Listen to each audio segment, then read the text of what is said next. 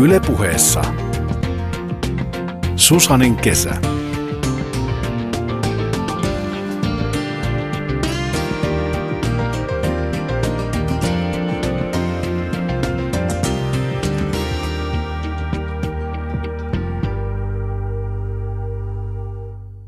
Voitko kuvitella, mitä tuoreen ylioppilaan päässä liikkuu?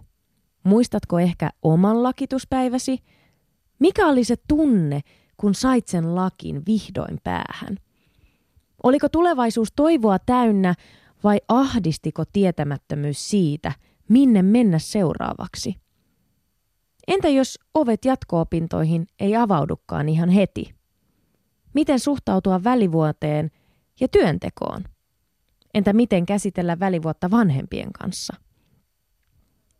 Miltä tuntuu, jos saisit ensimmäisen työpaikkasi vasta 28-vuotiaana, aikuisiellä?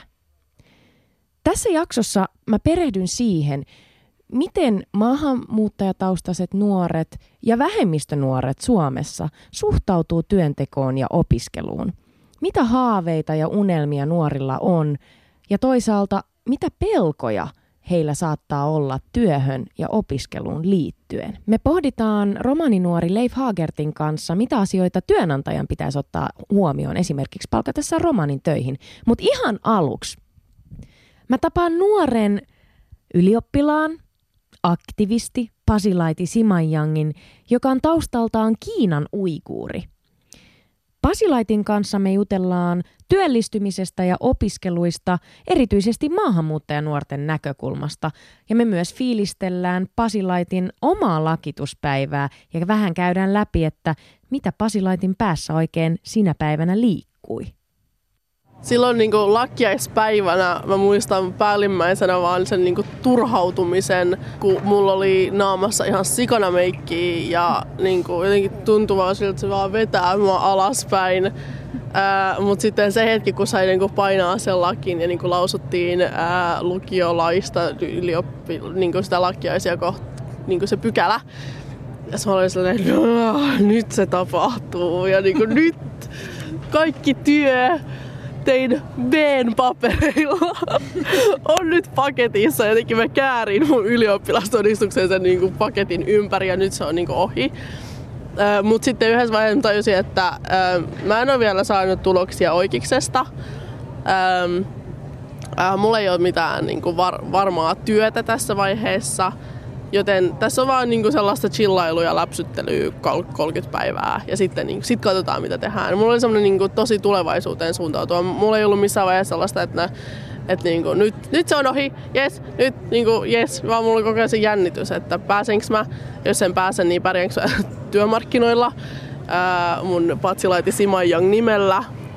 Mutta sitten myös lakkiaispäivänä oli niinku, turhautuminen siihen, että mun nimi oli kirjoitettu väärin ää, siihen, niin kuin kan, siihen tota, kirjekuoreen, mihin olen laittanut ylioppilastodistuksen. Ja mun teki mieli vaan huutaa kesken joku rehtorin puheen, että niin kuin, miten kehtaa. Tai silleen, että niin kuin, kolme vuotta mä oon sietänyt sitä, että mä oon sanottu pasilaitiseksi tai pasiksi. Mutta niinku edes fikapäivä, oisitte edes jättänyt niin sellaisen hyvän kuvan itsestänne. Se. Öö, ja mutta niin nyt jotenkin tuntuu siltä, tai vähän ahdistaa se, että ei päivässä ole sellaista selkeää rutiinia, tai ei tarvii herätä, ellei ole töitä. Ää, tai, ää, niin, tai just se, että Mä oon välillä miettinyt, että mä oon niin unohtanut syödä, koska jotenkin se koulu on rytmittänyt mun elämää niin paljon, että oli lounas ja sitten kun tuli kotiin koulusta, niin oli niin luonnollisesti niin helvetin nälkä, että oli pakko syödä. Ää, ja sitten se, että niinku nykyään pitää erikseen niinku varata aika sille, että näkee koulukavereita, kun ne on aikaisemmin ollut itsestäänselvyys. Ja se, niinku se että niinku sen ajan saaminen on jotenkin niin vaikeaa, niin se on yllättänyt. Sellainen ahdistus se vähän niinku ikävästä rutiinia ja sitä helppoutta. Silloin oli aina joku, joka ties mitä mun pitää tehdä. Mutta sitten nyt yhtäkkiä jengi olettaa, että mä tiedän mitä mun pitää tehdä ja nyt tuntuu kohtuuttomalta. Uh, Mutta ihan niin kuin overall hyvä fiilis. Semmonen, mulla on töitä ää, toistaiseksi ja Sä sanoit tuossa hyvin silleen, että, että yhtäkkiä nyt, nyt ihmiset olettaa, että sun pitäisi tietää, että mitä sun pitää tehdä. No mitä sun pitäisi nyt sitten tehdä? Yhteiskuntahan sanoo, että väl, jos, jos joutuu, jou, koska välivuoteen aina joudutaan, eikä se ole koskaan tarkoituksellista. Ää, jos joutuu viettämään välivuotta, niin pitää matkustella ja etsiä itseään ja niin kuin, ää, vetää niin kuin, rajoja kauemmas ja niin kuin, tehdä, seikkailla. Ja sitten mietin, että mun, niin kuin, koko tämä aika on ollut mulle seikkailua. Mä en jaksa enää. niin nyt vaan silleen mä nautin siitä, että mulla on niin normaaleiden ihmisten töitä ja ää, paperinen kalenteri, mihin mä laitan aina kaikki jutut. Ja, mutta sitten mun, niin kuin, mitä yhteiskunta sanoo on se, että niin kuin tämän niin kuin seikkailun itse tutkiskelun jälkeen pitäisi hakea uudestaan yliopistoa ja päästä toisella kerralla sisään. No sä, sait, sä hait nyt oikeustieteelliseen ja, ja et vielä tällä kertaa päässyt sisään, mutta jossain kohtaa tulet varmasti pääsemään. Mikä se fiilis on, tiedätkö, kun sä, sitähän sanotaan aina, että jos sä saat paksun kirjekuoren, niin sit voi olla aika varma, että sä pääset sisään kouluun, mutta jos sä saat ohuen kirjekuoren, niin sit sä et pääse. Ja mä muistan, kun mä sain ohuen kirjekuoren, ajatus siitä siinä kohtaa oli tosi ahdistava, että mitä mä teen seuraavaksi kun se päivä koitti, niin ennen sitä, kun niin kuin tulokset tuli, niin ennen sitä jo semmoinen, että niin kuin, vähän semmoinen, että niin kuin, mä siirryn mun viralliseen välivuoteen 36. Tai niin kuin mä tavallaan mun, mä vaistusin siitä, että niin kuin, ei, ei mä voi, niin kuin, ei, mulla ei riittänyt nyt tällä kertaa. Uh, Mutta mut jotenkin se tuntuu vaan jotenkin erityisen pahalta sit, kun heräs sähköpostiin opintopolku.fi ja sitten oli silleen, joo okei, okay, nyt, nyt tuli se varmistus. Uh, jotenkin tuntui siltä, että niinku, tai semmoinen riittämättömyyden tunne. Tai se, että nyt mä olin hetken verran niinku semmoinen niinku yhteiskunnan mallikansalainen ylioppilas ja hakee töitä ja ää, asuu merenrannalla ja, ja niinku, ää, on niinku aktiivinen jäsen tässä yhteiskunnassa – ja kun se niin kuin sähköposti tuli, niin musta jotenkin tuntui, että mä olisin niin kuin mennyt monta astetta alas niin kuin tästä niin kuin asteikosta. Tai, niin, kuin, niin, tai tuntui siltä, että, että ei ole enää riittävää. Että nyt pitää jotenkin, jotenkin ekstra kovasti yrittää taas päästäkseen sille samalle tasolle. Mm. Ja niin kuin sille suomalaisuuden tasolle. Minkälaisen keskustelun, keskustelun sä kävit sun, sun esimerkiksi sun perheen kanssa siitä, että, että mitä seuraavaksi? Että okei, nyt, nyt ei vielä koulun ovet avautunut, niin tuliko sieltä jonkun sortin semmoista että neuvoa, että mitä nyt seuraavaksi pitäisi tehdä? Öö, no hauska juttu siis ennen kuin ne tulokset tuli niin pari päivää aikaisemmin, kun tähän liittyy siis se, että me ei olla voitu soittaa kenellekään meidän sukulaisille Kiinan sulkeen ihmisoikeustilanteen takia, koska ne joutuisi siitä ongelmiin. Ja mä en ollut siis puhunut mun vaarin kanssa jonkin neljään kuukauteen. Aikaisemmin me oltiin siis niin kuin puhuttu joka viikko ainakin vähintään. Öö, ja tota, niin sitten se tilanne niin kuin kevään alussa eskaloitu Kiinassa, jolloin niin kuin ulkomaalta ei voinut enää soittaa, tai ne kuunneltiin kaikki tosi tarkkaan. Me soitettiin silloin silleen, että nyt näyttää, nyt on tullut sellainen tieto, että nyt olisi sellainen hetki soittaa. Ja me juttelimme mumminkaan ja niinku niitä näitä ja just silleen, mitä kuuluu, mitä, millainen sää siellä Suomessa on silleen, to first things first kun ei ole kuullut toisen ääntä neljä kuukauteen, niin kysyy ensimmäisenä säästä. Mutta sitten mun vaari on semmoinen tosi semmoinen tota, koulutus, niin kuin tosi semmoinen niin kuin arvostaa koulutusta tosi paljon ja niin kuin se on meidän suvussa ehkä ainoa, joka tajuu, mitä mä teen, niin kuin, äh, mitä yhteiskunnallisesti niin kuin merkittävää mä teen Suomessa. Silloin kun mä niin kuin aloitin tämän aktivismin tai niin kuin koko, oli kokouksia ja tällaista, ja kun mun faija ei ymmärtänyt sitä, ja kun se puhuu Vaarille siitä, niin Vaari oli se, joka oli silleen, että niin kuin, anna, anna sen nyt käydä niissä, kun se tekee jotain, niin kuin, että olisipa niin kuin meidän suvussakin joku, joka niin kuin uskaltaa sanoa vastaan, kun täällä me ei voida sanoa vastaan, niin, niin kuin, älkää rajoittako sitä. Ja mä niinku ikinä unohda sitä. Sitten mummi, tai mä olin mummille silleen, että onko vaari siellä niinku lähellä, että voisin puhua sille. Ja sitten oli silleen, joo, tässä se on. Ja sitten mä olin silleen, hei, mitä kuuluu? Ja sitten sieltä tuli, hei, tuliko yliopiston tulokset? Oi. Ja mä olin vaan, mikä teitä ihmisiä vaivaa? niin ja siis silloin kun ei ollut tullut, niin silloin mä olin silleen, joo, ei ole tullut, mutta en tiedä mitä sieltä tulee. Ja, ja niin kuin katsotaan. Ja sitten se oli silleen, että niinku soita, yrittäkää soittaa sit kun ne tulee. Ei, ei olla soitettu. Ää, ää, mut niin. Ja sitten silloin se oli silleen, että niinku, mä toivon todella paljon, että pääset, mutta jos et pääse, niin älä menetä toivoa, että, että ensi vuonna sitten uudestaan. Mm. Ja sitten mun vanhemmatkin oli silleen, ensi vuonna sitten uudestaan. Ja että niinku, että ne on valmiita tukemaan mua sen, niin kuin se pääsykoekevät oli tosi rankka ja ne on valmiita kokemaan se uudestaan mm. ja niin kuin, tukemaan, mutta just se, että niin kuin, just nimenomaan ensi vuonna. Mm. No Pasilaiti tässä äsken kun puhuttiin, niin, niin sä vähän niin kuin sanoit, että tällä hetkellä sun, sulla on niin kuin, sä vähän niin kuin kamppailet sen kanssa, että, että onko se se aktivismi, mm. jota sä alat seuraamaan, joka on sun polku, vai onko se sitten yliopistopolku? Eikö näin? Eikö nämä ole vähän ne, mitä sä nyt pohdiskelet? Kerro nyt eka siitä sun aktivismista. Mitä se on? Ää, mun aktivismi on oikeastaan sitä, että mä oikeasti istun aika paljon kokouksissa ja palavereissa. Aktivismi on sitä, että, että mä asetan itseni alttiiksi mikroaggressioille, koska mä toteutan mun aktivismia semmoisissa piireissä, jo, niinku, jotka niinku, teemat ei suoraan liity muhun, mutta niinku, ei niinku, mun ominaisuuksiin, koska mä en ole missään niinku, rasismin piireissä mukana, koska mä, te, mä oon se ja mä, oon, mä niinku, tai tavallaan vien sitä muualle. Ja mä teen aktivismia Suomen lukiolaisten liitossa, Helsingin kuntapolitiikassa. aktivismi se on, koska mä en ole vielä valmis tituleeraamaan itseäni poliitikoksi. Mä oon jumalauta 18. Nimenomaan. mä oon siis nuorisojaostossa. Ja nyt kuntavaalien jälkeen valittiin uusi, niin mä oon siellä varajäsenenä feministisestä puolueesta ja ja sitten mä oon feministisessä puolueessa hallituksen jäsenenä ainakin nyt tota, syksyyn asti. Ja sitten, mitäs muuta? Mä olin perustamassa sellaista kuin Youth Against Violent Extremism verkosto, joka nyt tekee yhteistyötä sisäministeriön kanssa. Eli suomeksi? Suomeksi ää, nuoret vastaan väkivaltainen radikalisaatio. Mun niin omat kaverit on vähän sellaisia, että niitä ei hirveästi kiinnosta mitkä yhteiskunnalliset aiheet, ellei, ellei, jo, ellei, ellei mä puhu lukiolaisuudesta tai lukiolaisten kohtaamasta epäoikeudenmukaisuudesta ää, niin kuin Suomen lukiolaisten liiton jäsenten kanssa. Niin jos mä niille on sille alan puhua jostain rasismin vastaisuudesta, niin sit se, se on sellaista tietynlaista aktivismia tai se on sissiaktivismia, mitä mä teen. Ja sitten sitä, että mä yritän elää maahanmuuttajan nuorena Suomessa, se, sekin on ollut aika projekti. Okei, okay, siis äsken puhuttiin siitä, että sua saattaa ahdistaa sun, sun tulevaisuus, kun sä oot lukiosta just päässyt, sä oot 18, sulla on välivuosi. Ja sit sä oot perus, perustin tällaisen, eh, joka tekee yhteistyötä ministeriön kanssa. Sitten mä oon vähän aktivisti tuolla, täällä ja siellä. Kun mä olin 18 ja vietin välivuotta, mä myin magneetteja turisteille tuolla Helsingin kauppatorilla, että sulle on mitään hätää, voi sen verran kertoa sulle. Ei tuo ainakaan tylsää. Niin, nimenomaan. Sulle ei tule tylsää.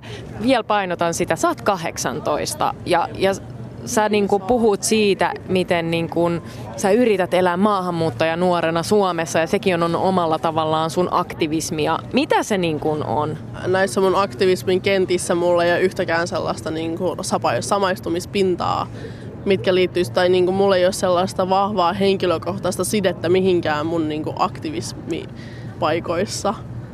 Ja sitä, että kun me menen Suomi-areenalle, niin mä yleensä yleisön ainoa rodullistettu tai yleisön ainoa nuori, mikä on kohtuutonta. Ja sitten se on myös sitä, että niin kuin, mun pitää etsiä erikseen semmoisia tiloja, missä mä voin olla niin kuin, tavallaan hengähtää hetken. Tai niin kuin, mun pitää erikseen miettiä, että nyt mä oon mun kuplassa ja täällä on hyvä olla. Tai mulle se kupla-ajatus on niin kuin, mulle semmoinen niin self-healing, koska kun mä altistan just niin kuin maahanmuuttajan nuorena, joka käyttää huivia, joka on aika äänekäs ja kärkäs mielipiteissään, niin mä altistan itteni tosi paljon niin kuin, niin kuin aggressiolle. Ja sitten mä palaan mun kuplaan ja on silleen, mä lataan mun akkuja nyt. Nyt jos sä ajattelet tätä sun, sun vaihetta, mikä sulla on nyt sun elämässä, eli välivuosi, mitä sä toivot tulevaisuudelta? Mulla on tosi monta eri vaihtoehtoa.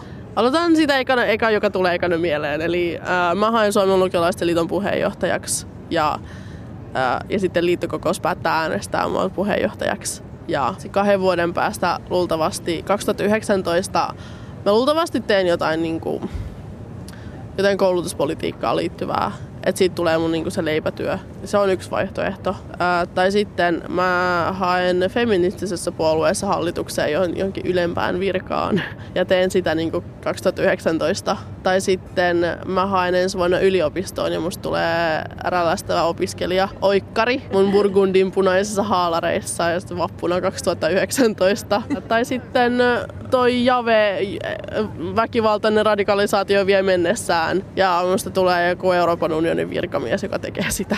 Ei, mm. ei mitään hirveän nöyriä, sanotaan niinku suunnitelmia. No, mitkä tulee nyt mieleen. Niinku, kun katsoo mitä mä nyt teen, tietenkin saattaa olla, että mä niinku, tiputan kaikki, kaikki niinku, vaikuttamisjutut fiiliksen mukaan. Ja on silleen, pitäkää tunkin, mä nyt teen, mä lähden matkustelee Aasiaan sulla on nyt kesäduuni, eikö niin? Sulla on neljä eri tulon lähdettä. Super, onneksi olkoon siitä, koska kaikilla ei ole niin onnekas tilanne. Ähm, mitä syksyllä? Syksyllä pitäisi päättää, että mitä mä teen, joka vaikuttaa mun tulevaisuuteen 2019. Äh, et siinä on niin se syksy on isojen päätösten aikaa. Jos otetaan kaikki pois ja jäljellä on vaan niin minä nykyinen olemus ilman mitään niin ekstra, ekstra juttuja, vaikka tykkääkin olla vähän ekstra välillä niin syksyllä mä toivottavasti teen edelleen töitä. Mulla on joku vakituisempi työ, joka ehkä vähän vastaa mun, niin kuin mitä mä teen, tai vähän vastaa sellaista mun osaamista. Musta tuntuu, että mä ihan hukkaan tuolla mansikamyynnissä.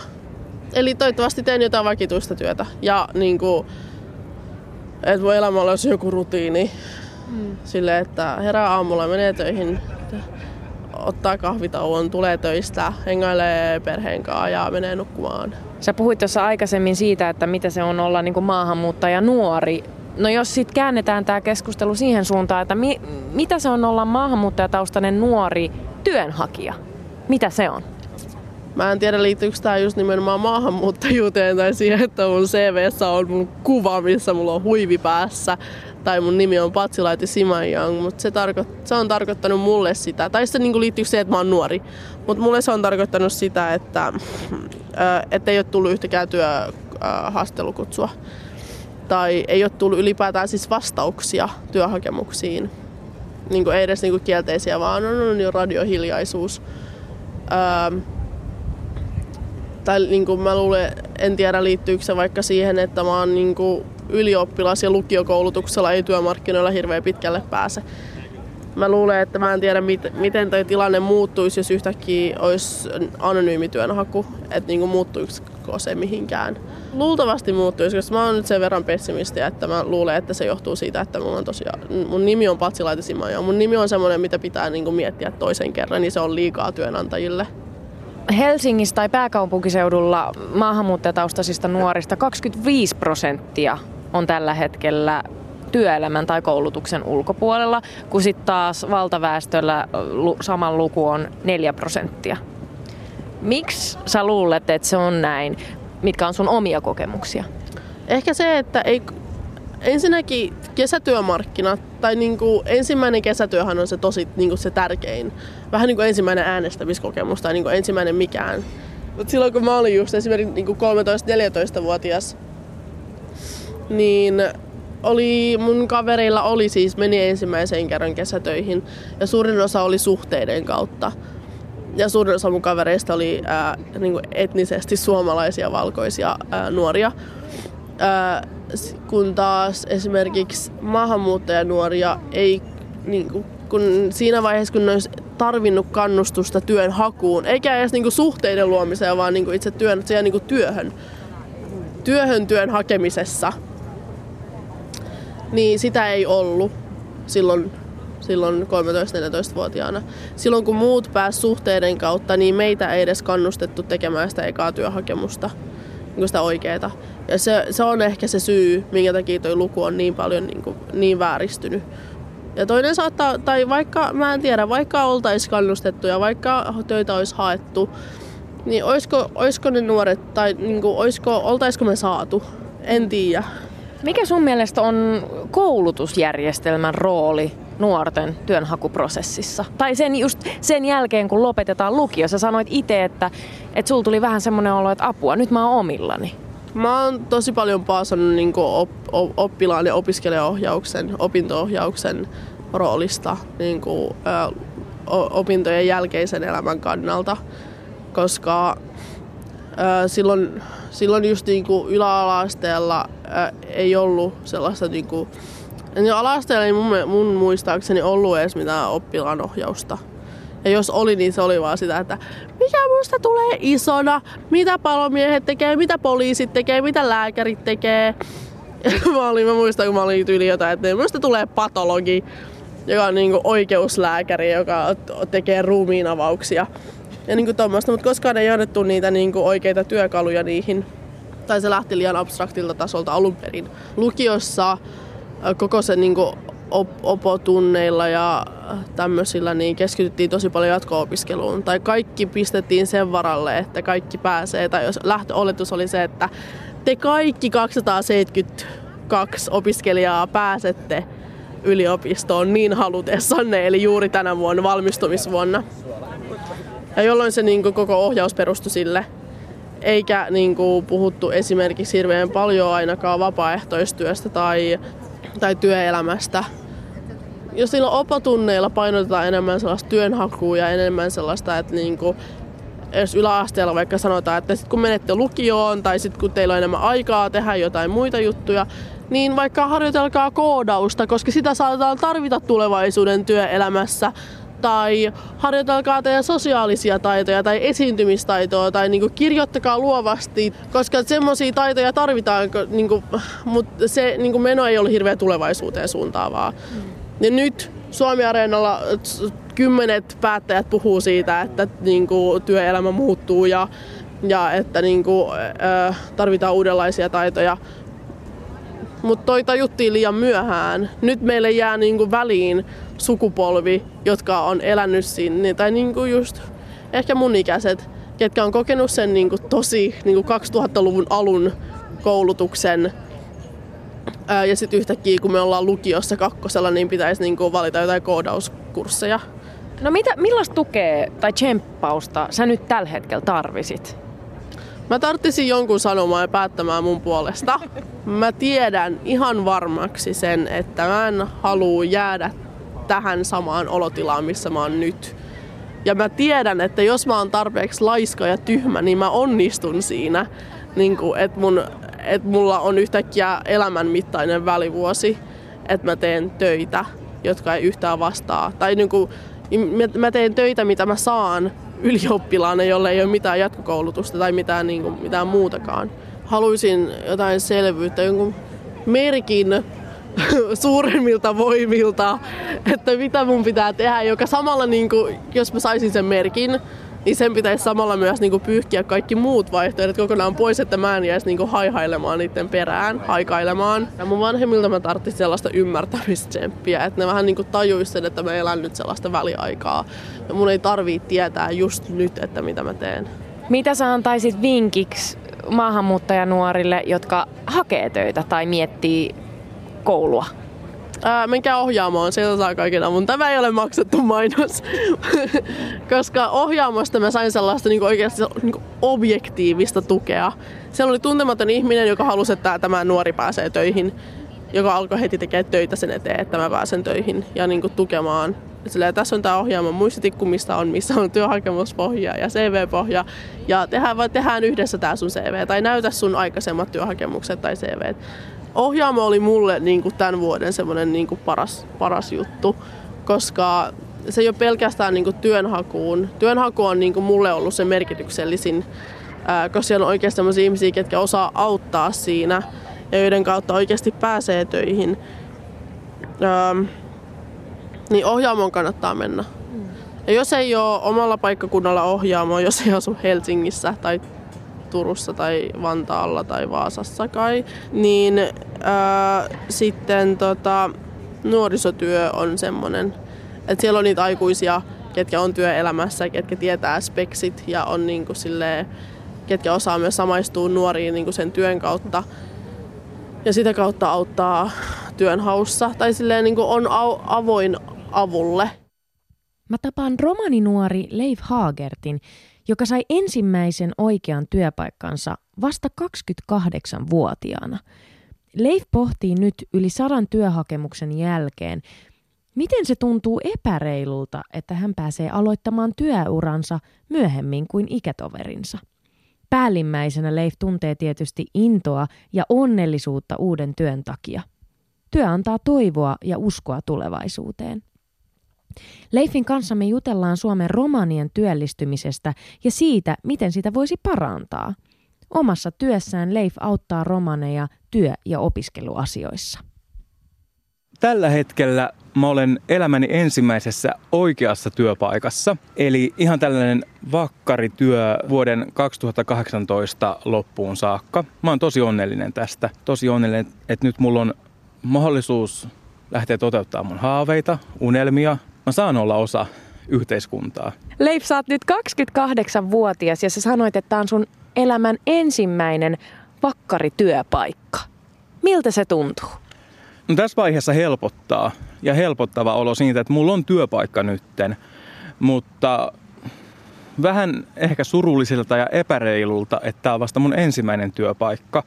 Mä kun mietin mun mahdollisuuksia, että missä mä voisin olla jo tällä hetkellä, jos mä olisin päässyt aikaisemmin työmaailmaa kiinni, niin se on semmoinen asia, mikä ehkä vähän jo pärsyttää mua. Tavallaan nyt etenen vähän jälkijunassa muihin ikätovereihin nähden. Ja, no mun mietityttää, mä oon miettinyt tosi pitkälle, että mun mietityttää esimerkiksi sekin, että sitten kun mä oon eläkeiässä ja joudun työelämästä ulos ja rupean saamaan eläkettä, niin mun eläke tulee olemaan pienempi kuin muilla, jotka on tehnyt saman, samaa duunia esimerkiksi, kun mä, sen takia, että mä en ole päässyt aikaisemmin työ, elämää kiinni. Ja nämä on niitä epäreiluja asioita mun mielestä. Mutta minkä takia sä luulet, että vasta nyt 28-vuotiaana sä oot saanut ensimmäisen työpaikan? Suomessa on tosi vahvana nämä asenteet ja ennakkoluulot romaneita kohtaa valitettavasti vielä. Ja se näkyy myös rekrytointitilanteissa. Eli vaikka olisi pätevyyttä, osaamista ja jopa tutkinto, mikä antaa sen kelpoisuuden tehdä sitä työtä, niin sekä ei välttämättä riitä, jos sä olet romani mä olen jo nuorena halunnut elämältä paljon, että paljon on ollut unelmia ja haaveita. Että yläasteella oli toi, että mä haluaisin mennä opiskelemaan oikeustieteelliseen. Mutta mä en mennyt sinne, koska mun koulussa pärjääminen oli aika kohtalaista. Mulla on nyt jälkeenpäin aikuisiellä tunnistettu lukivaikeus. Ja se selittää paljon sitä, että miksi koulunkäynti oli niin vaikeaa silloin peruskoulun aikoina. Mulla on myyjän koulutus. Mä olen halunnut olla asiakaspalvelutyössä. Se on, siellä kentällä toi työllistyminen on tosi tosi vaikeaa. Että harjoittelupaikan saaminen on jo pelkästään niin kuin tyylimahdottomuus. Ja mä haluan näyttelijäksi ehkä. Mä haluan, mä ainakin pyrin teatterikorkeakouluun vielä joitakin kertoja. Ja mulla on yksi haave, että mä pääsen opiskelemaan yliopistoa ja syksyllä mulla alkaa jo avoimen puolella joku kurssi ja sitten ensi vuonna jatketaan. Mitä sä haluat opiskella yliopistossa? Tänä vuonna mä en pääse vielä opiskelemaan sitä, mitä mä haluan, mutta ensi vuonna mä lähden opiskelemaan avoimen puolelta tota sosiaalipsykologiaa. Että se kiinnostaa mua. Wow! Mitä, mikä, mikä sosiaalipsykologiassa kiinnostaa? Mä en tiedä. Siinä on se tarkkailijan asema. Se on semmoinen, mikä kiinnostaa mua. Ja sitten omasta mielestäni luen aika hyvin tilanteita ja ihmisiä. Niin koulutusta siihen ja vähän niin kuin niitä kykyjä ja ö, ominaisuuksia, mitä mulla on, niin mä haluan lähteä kehittämään niitä. No mitä se näyttelijän ammatti sitten? se on luovaa tekemistä. Mä oon myös tosi luova ihminen. Ja ö, mä yritän teatterikouluun, teatterikorkeakouluun vielä ainakin muutaman kerran vähintään. Ja mä oon vähän avoimella mielellä, että mä tiedän, että kun mä saan hyvää koulutusta, mä pärjään niin teatteripuolella kuin siellä yliopistotasolla. Että tavallaan kolkuttelen tässä nyt ovia ja katson, että mikä avautuu ja sitten siitä mennään sisään. Hmm. Sä sanoit tässä aikaisemmin, että, että, että se tuntuu epäreilulta, että sä oot 28-vuotias ja nyt vasta niin kuin, mm, ensimmäisessä työssä ja että, että sä, oot vähän niin kuin, sä koet, että sä oot jälkijunassa verrattuna sitten taas muihin ikätovereihin. No, sulla on kuitenkin paljon vielä unelmia.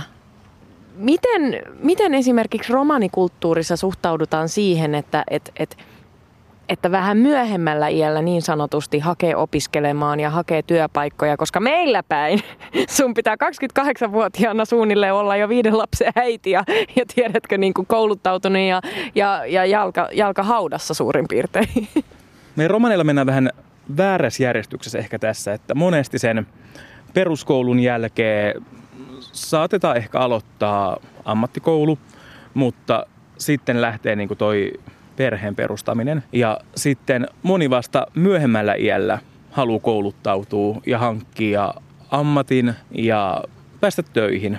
Mutta, mutta meillä sitä ei katsota huonosti tavalla. Kun peruskoulu loppuu, niin vanhemmat nykyään kannustaa lasta lähtee jatko-opiskelemaan. Ja siitä on kymmenes vuodessa tässä kohtaa menty paljon eteenpäin, että siitä on muodostumassa enemminkin normi, että opiskelut jatkuu, vaikka peruskoulu loppuu. Mutta moni nuori myös lähtee kokeilemaan siipiään ja haluaa löytää sen puolison ja siinä vaiheessa opiskelut jää kesken tai sitten siirtyy vähän eteenpäin. Mutta mä sanoisin, että romanipiireissä siinä nostetaan hattua, kun ihminen opiskelee saa ammatin, koska se on eteenpäin menemistä ja yrittelijäisyyttä, sitä arvostetaan romaneiden kesken paljon. Siitä just, että näkee vaivaa ja yrittää päästä elämässä eteenpäin. Että siellä tietää se vanhempi polvi, että työpaikan saaminen on tosi tosi haastavaa ja sitä arvostetaan, että sä jaksat yrittää ainakin. Nyt kun sä peilaat takaisin niihin vuosiin, kun sä oot hakenut töitä, et oo saanut ja oot jopa jossain kohtaa niin sanoit, että et oot ollut jopa masentunut siksi, että et ole saanut työpaikkaa miten sä peilaisit niin kuin tätä hetkeä menneisyyteen? Tämähän on niin kuin, ihan niin kuin vastakkainasettelu, että nyt mä uskallan niin kuin ottaa tulevalta paljon ja niitä haaveita, mitä mulla on ollut ja unelmia, niin mä uskallan lähteä niin kuin ruokkimaan niitä, tavoittelemaan niitä. Ja aikaisemmin mä en uskaltanut tehdä sitä niin suuressa mittakaavassa, missä nytten, koska oli vaan se niin sanottu fakta, että mä olen työtön. Ja mä ymmärsin sen, että työpaikan saaminen on tosi haastavaa. Että se on vähän niin kuin lottovoitto, että jos mä saan työpaikan. Mä, mä oon lykännyt paljon mun suunnitelmia, unelmia ja haaveita sen takia, että mä oon halunnut ensin sen työpaikan saada ja sitten lähtee niin kuin toteuttamaan muuta. Ja toki siinä on myös käytännön järjestelyt, että mä tarviin massia, että mä pystyn esimerkiksi reissaamaan. Kerro mulle vähän sun työpaikasta. Millainen se on? Mä oon tuolla Vantaan kaupungilla työvalmennusohjaajana. Me etsitään vantaalaisille romaneille tai autetaan niitä työpaikan etsimisessä, koulupaikan etsimisessä. Sitten me muun muassa koulutetaan Vantaan työllisyyspalveluiden henkilökuntaa romaneista. Romaneiden historiaa vähän sen ja kulttuuria, miten se näkyy työelämässä. Ja mä oon tosi innoissani tästä työpaikasta. Miten sä sait ton työpaikan? Kuulin äh, tuttavalta, että tällainen paikka olisi tulossa hakuseen ja hän tsemppasi mua ja tsemppasi ja sanoi, että taisi sun paikka, että just, että tuut ihmisten kanssa toimeen ja näin poispäin, että hae siihen. Mä hain, mä pääsin haastatteluun ja nyt mä olen siellä duunissa. Miten se haastattelu meni? Jännittikö sua? Koska jos ajatellaan, että sä oot kuitenkin hakenut tosi moneen paikkaan aikaisemmin ja et ole saanut esimerkiksi kutsua haastatteluun tai se voi viedä itsetuntoa, eikö niin? Huomasitko sä, että, että kun sä menit tonne haastatteluun, että jännittikö sua tai että mikä se sun fiilis oli, kun sä menit sinne?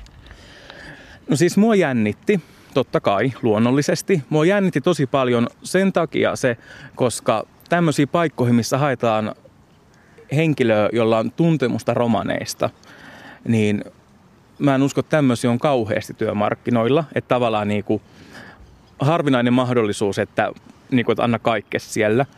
Ja, mutta toki mua helpotti myös se, että mä tiesin, että nyt ainakaan mun romanitaustasta ei ole mitään haittaa. Päinvastoin, että se on plussaa ja se antoi niin sitten taas mulle rohkeuden ja niin kuin, mä sain siitä niin kuin voimaa keskittyä niihin muihin puoliin, mitä mussa on. Että mun ei tarvitse pehmittää sitä, että mä olen romani tai mitenkään selitellä tai perustella, että siitä huolimatta mä olisin hyvä työntekijä, vaan mä pystyin mennä sinne ihan leiffinä, joka kertoo niitä vahvuuksiaan.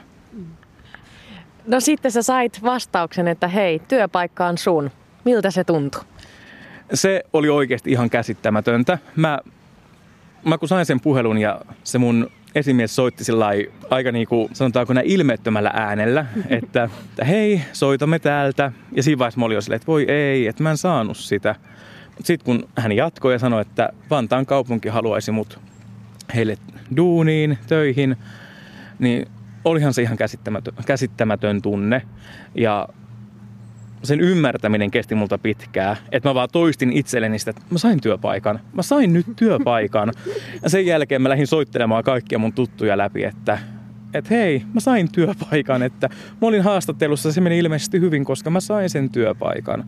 Ja tosi, tosi, tosi iso helpotus ja se luo semmoista tasapainoa elämää ja turvaa, että sä voit omalla työlläs, ö, omalla työlläs elättää itse. Sä voit itse maksaa kaikki sun laskut. Sä et ole riippuvainen kenestäkään. Ja se, se auttaa paljon, jos, etenkin jos on ollut itsetunnon kanssa aikaisemmin ongelmia, että kykenee pärjäämään itse. No nykyinen Leifi, joka on töissä, niin se on se on ehkä vielä enemmän itse varmempi, mitä aikaisemmin. Jotenkin se, että mun ei tarvi enää olla sillä että tarvii pyydellä anteeksi sitä olemassaoloa. Että aikaisemmin, kun ei ollut työpaikkaa, niin se oli epämiellyttävää sanoa ihmisille, että mä en ole töissä. Koska se on perusasia, että jos sä näet esimerkiksi sun vanhoja koululaisia tai tuttuja, niin sulta kysytään niin kuin tyyli ensimmäisiä kysymyksiä, että missä sä olet töissä. Ja siinä vaiheessa, kun se romanina sanot, että en mä ole töissä, sä itse ymmärrät ne stereotypiat, mitkä sieltä voi tulla mieleen. Ja se oli jossakin määrin, ei kaikkien kanssa, mutta joidenkin kanssa, vähän epämukavaa just sen takia, että se sun status on työtön. E, nyt mä voin sanoa ihan reippaasti, että mä olen töissä ja mulla on pitkät päivät, mutta nautin. Sun työnkuvaan kuuluu se, että sä autat romaneita ähm, löytämään töitä ja työllistymään ja ilmeisesti myös koulutukseen liittyen. Sun vahvuus on varmaan se, että sä ymmärrät mitä se on, kun, kun sä haet työtä tai, tai haaveilet koulupaikasta. Mutta kerro si, siitä, niin kun, mitä sä konkreettisesti teet. Konkreettisesti meidän työ on sitä, että ensinnäkin me hommataan sitä asiakaskuntaa. Pyritään kartoittamaan niitä, jotka on vailla koulupaikkaa tai vailla työpaikkaa. Kysytään sitten, että tarvitsen apua, esimerkiksi hakemuksen laittamisessa, sen täyttämisessä. Jos haluaa vaikka johonkin kouluun mennä tutustumaan, me voidaan lähteä sinne hänen mukaan tutustumaan.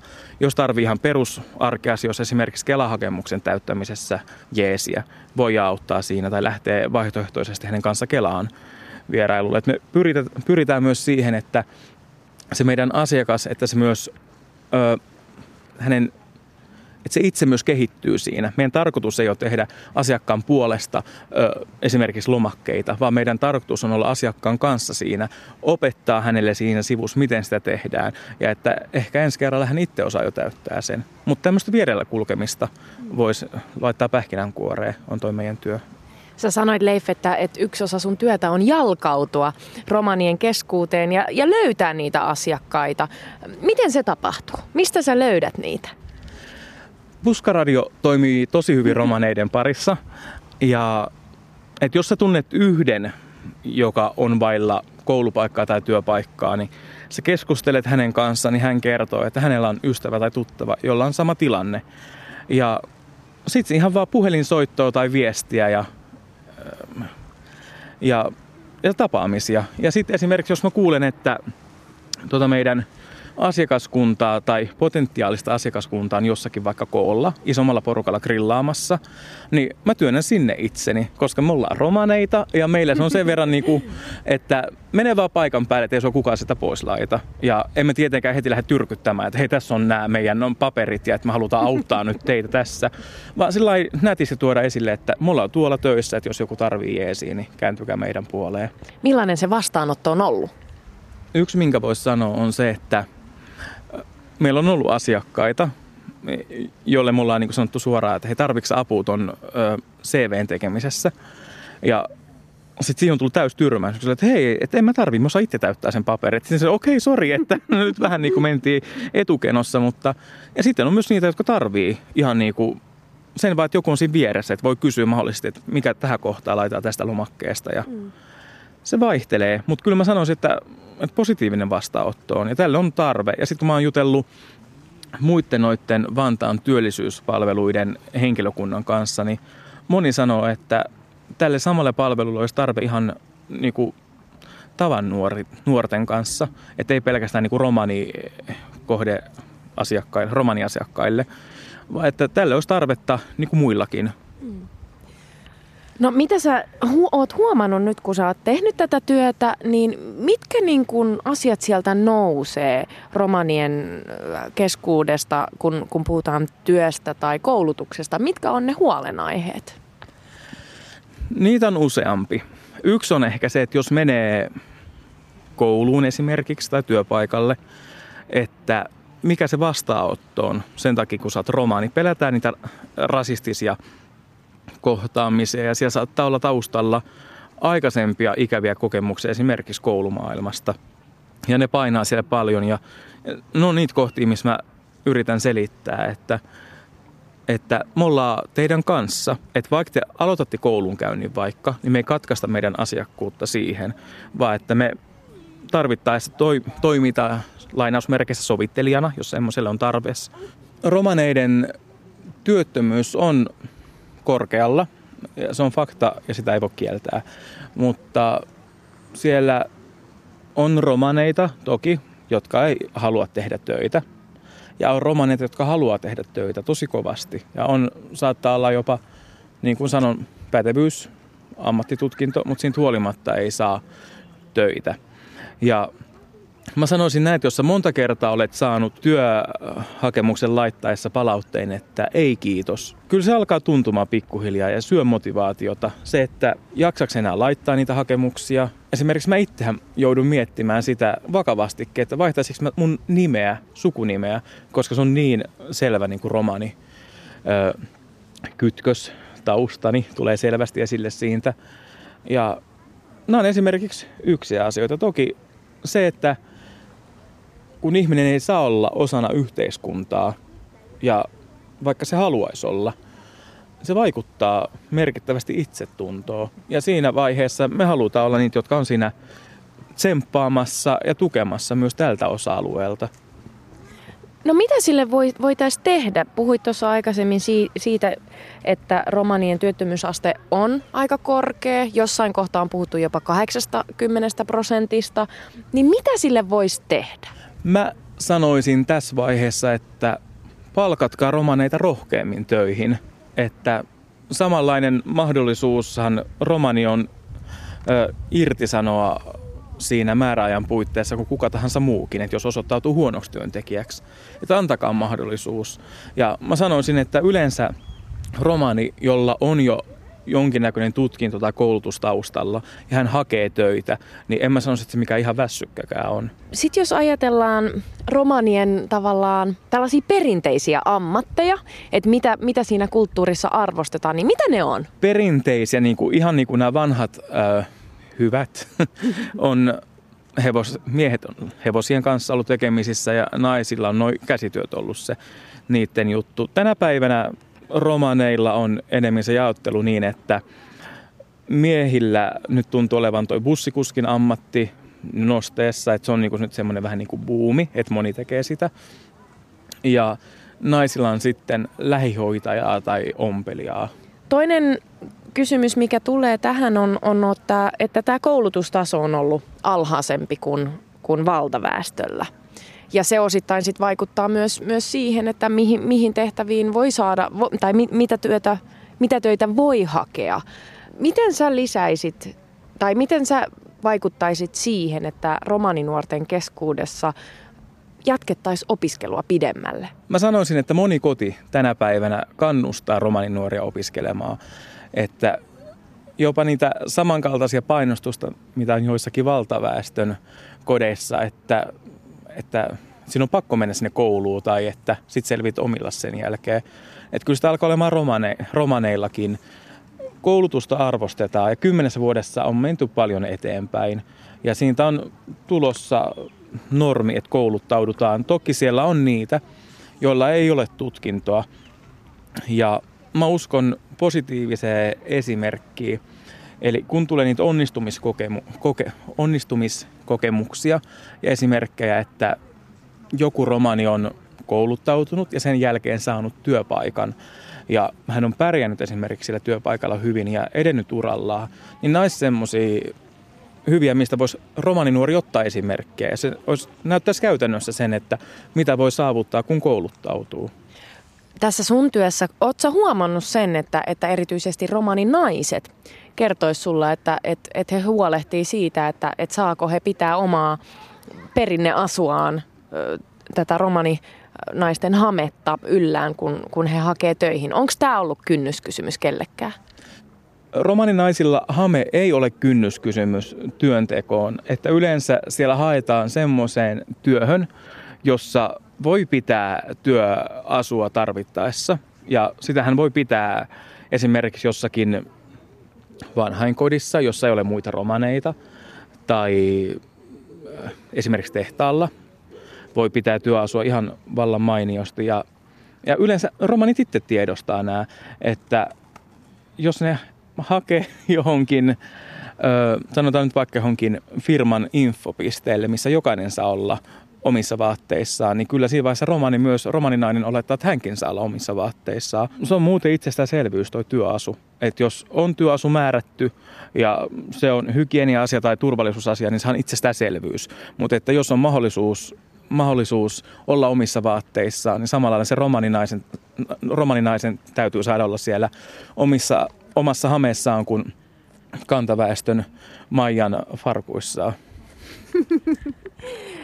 Mitä sä oot huomannut, Leif, että millaisista asioista teidän asiakkaat, romaninuoret tai romanit ylipäätään, minkä tahansa ikäiset, mistä, millaisista työpaikoista tai asioista haaveillaan? No siis yksi selkeä buumi, tai semmoinen, niin kuin mikä on tosi tosi suosittu homma ylipäätään, on toi oppisopimuspaikat. Okay. Ja se, siinä on varmaan just se, että sä voit tehdä sitä työtä, se itse koulun penkillä istuminen niin kuin jää vähäisemmäksi siinä ja sä ansaitset myös palkkaa siinä samalla. Että oppisopimuspaikat on semmoisia, että jos sulla on niitä antaa tai tarjota, niin siinä, niillä on todellakin kysyntää. Että niistä on romanit kiinnostuneita, niin nuoremmat kuin vanhemmatkin.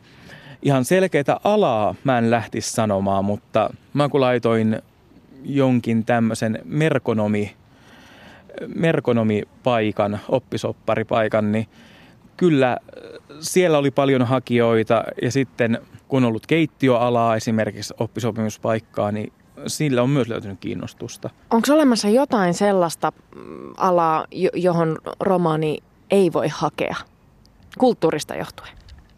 Ei mun mielestä. Kaikki on tavallaan soviteltavissa.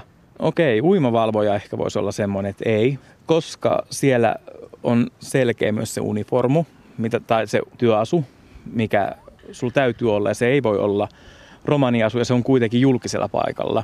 Että sun täytyy olla, että siinä voi tulla vanhempiakin romaneita jopa paikan päälle ja se on big no-no, semmoista ei voi tapahtua. Ja Nämä on asioita, jotka romanit itse tiedostaa ja sen takia ne hakee, että jos ne hakee keittiötöihin, jokaisella on totta kai se kokin työasu silloin päällä, mutta haetaan semmoisia keittiöihin, mitkä ei ole avokeittiöitä, vaan että ne on suljettuja tiloja, että ei tapahdu tätä, että joku pääsee vahingossa näkemään. Onko se niin kuin iso osa sitä kulttuuria, että, että tavallaan muut ei saa nähdä sua tavallaan sun työasussa? Se itse työasu ei ole se ongelma, vaan se, että meillä on tietyt säännöt, että täytyy olla peittävää vaatetta ja näin poispäin. Ja, Ja silloin, jos se poikkeaa siitä, niin se on ylipäätään se. Se ei ole pelkästään se työasu. Et sanotaan näin, että vaikka romanimiehille työasu, vaikka taksikuski, niin sehän on täysin sama, mikä romani, romanilla niin, niin kuin yleensäkin niin kuin yleensä paljon. Se, että jos siinä on se laatta tuossa sivussa, että hän on taksikuski, niin se ei niin ole mikään, se ei ole se juttu, mitä ei saa olla, vaan se, että täytyy olla säädyllisesti niin kuin kuitenkin pukeutunut. No teidän työssä, nyt tässä sun työssä, mitä sä teet, niin osa sitä hommaa on myös, että koulutatte koulutatte valtaväestöä romanikulttuuriin liittyen näissä työllisy- työllistymisasioissa. Mitä se, millaista se on ollut?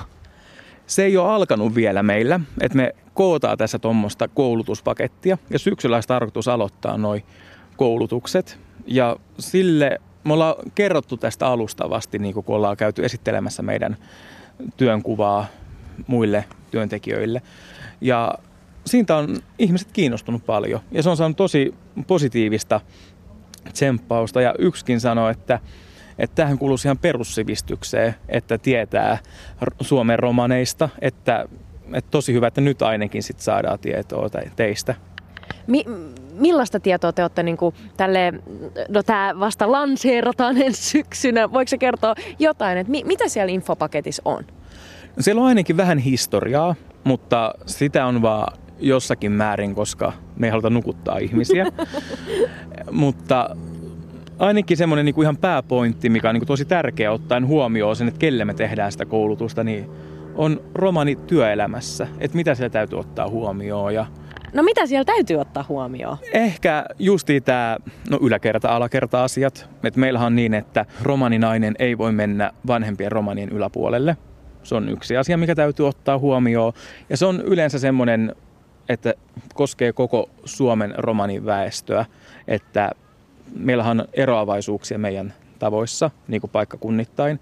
Mutta tämä on esimerkiksi semmoinen perushomma, mikä mun ymmärtääkseni on niin kuin ihan niin kuin pohjoisesta etelään saakka ja kaikki sieltä väliltä. Työasut, että me ymmärretään, että ne, että ne täytyy laittaa päälle, kun sä oot työpaikassa, mutta me halutaan myös niin kuin lisätä muiden ihmisten ymmärrystä siihen, että sä et voi sanoa ö, esimerkiksi nytten romanille, että mene uimavalvojaksi, että sun on pakko ottaa nyt se paikka vastaan.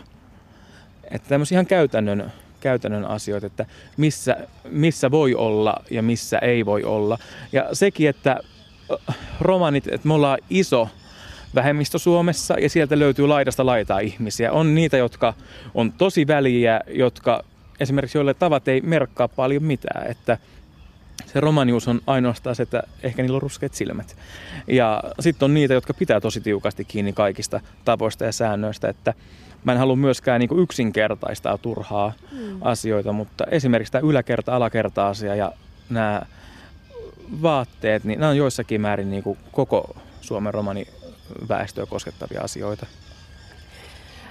No äh, nyt jos niin kuin, te ette ole vielä alkanut kouluttaa äh, väkeä, su- kantasuomalaisia tai valtaväestöä näihin roman, romanikulttuuriin ja, ja työelämään. Mä ymmärrän nuo asiat, koska mä tuun kans kulttuurista, jossa se vanhempien kunnioittaminen on tosi tosi iso asia, eli meillä löytyy ihan samanlaisia, samanlaisia juttuja. Mun pitää joka kerta polvistua mummun jalkojen juureen, kun mä hänet näen ja, ja suurin piirtein pussata jalkoja. Se on kunnioittamista. Miten sä luulet, että valtaväestö ottaa, ottaa näitä niin kuin, asioita huomioon? Ymmärtääkö, se, ymmärtääkö valtaväestö sen, että romanikulttuurissa romaninainen ei voi mennä y- yläkertaan, jos alakerrassa on vanhempia romanihenkilöitä? Nämähän on vaikeita juttuja, eikö niin? Joo, on vaikeita ja sanoisin, että se on aika, se riippuu ihan ihmisestä. Jotkin ymmärtää ja se on vaan niille, kun lähdet selittämään, että, että tulee tästä vanhemman kunnioituksesta ja sen takia ei voida, tämä on tämä yläkerta, alakerta. Ja jotkin ymmärtää sen ja on silleen vaan, aha, okei, että mä en tiennyt, että aina oppii uutta. Ja, ja sitten toki on niitä varmasti, jotka on sitä mieltä, että miksi teette asioista niin vaikeita, miksi te ette voi olla samanlaisia kuin me muut. Ja, mutta meillä on meidän tavat, meillä on meidän kulttuuri, me ollaan osa suomalaista yhteiskuntaa, me pelataan yhteiskunnan säännöillä, mutta sen lisäksi meillä on omia tapoja. Onko se sitä mieltä, että, että valtaväestön pitää yrittää ymmärtää Suomen vähemmistöjen kulttuuria ja tapoja? Tästähän käydään myös debattia, että kenen pitää mukautua kenenkin sääntöihin. No kivahan se olisi, jos ymmärrystä löytyisi, totta kai. Mutta en mä halua lähteä pakottaa ketään niin kuin tekemään jotain semmoista, joka ei tunnu heistä itsestään luonnolliselta. Että mun mielestä ei se ole reilu kantaväestö, joka kohtaa se, että, me, että mä sanon, että meidän kulttuuri on tämmöinen ja sun täytyy ymmärtää se täysin ja hyväksyä se täysin. Että jokaisella saa olla oma mielipide, mutta se, että, että jos sieltä odotetaan, että, että me luovutaan meidän kulttuurista sen takia, että joku toinen ei sitä ymmärrä, niin mä en usko, että sitä tulee tapahtumaan. Mm. Miten me Leif voitaisiin päästä sellaiseen tilanteeseen tässä yhteiskunnassa, että kaikki olisi ö, työnhakuvaiheessa tasa-arvoisia, ketään ei syrjittäisi sen perusteella, että mikä sun sukunimi on tai miltä sä näytät tai mikä sun kulttuuritausta on? No siis mun mielestä ensimmäinen askel, minkä voisi ottaa, on noi nimettömät työhakemukset. Ja se antaa jo vähän mahdollisuutta ö, kertoa itsestäsi ja tehdä tavallaan vaikutus ennen sitä täystyrmäystä pelkästään nimen perusteella. Ja toki mä peräänkuulutan työnantajilta rohkeutta, että ei se nimi ole mm, niin kuin, tae siitä, että se ihminen ei osaa tehdä tai kykene tekemään samaa mitä muut. Se voi olla vielä parempi työntekijä, vaikka se olisi haakerti tai Mandura. Nimenomaan. Palkatkaa Mahadura ja Haager töihin. Leif, sulla on siis soppari vuoden 2018 loppuun. Mitä sä aiot sen jälkeen? Mä aion tässä työn ohessa kouluttaa itteeni. Mä aion verkostoitua ja mä pidän koko aika silmät ja kaikki muutkin aistit niin kuin avoina. Että jos tulee jotakin mahdollisuuksia, mihin voi tarttua, niin tartun niihin. Ja mullahan on takaraivos koko aika tässä semmoinen ajatus, että mun työura ei tyssää tähän yhteen työpaikkaan, vaan mä pyrin kaikin tavoin kehittämään itteeni ja edistämään omaa asemaani. Että varmasti saan jatkossakin töitä. Teen työtä sen eteen. Ylepuheessa Susanin kesä.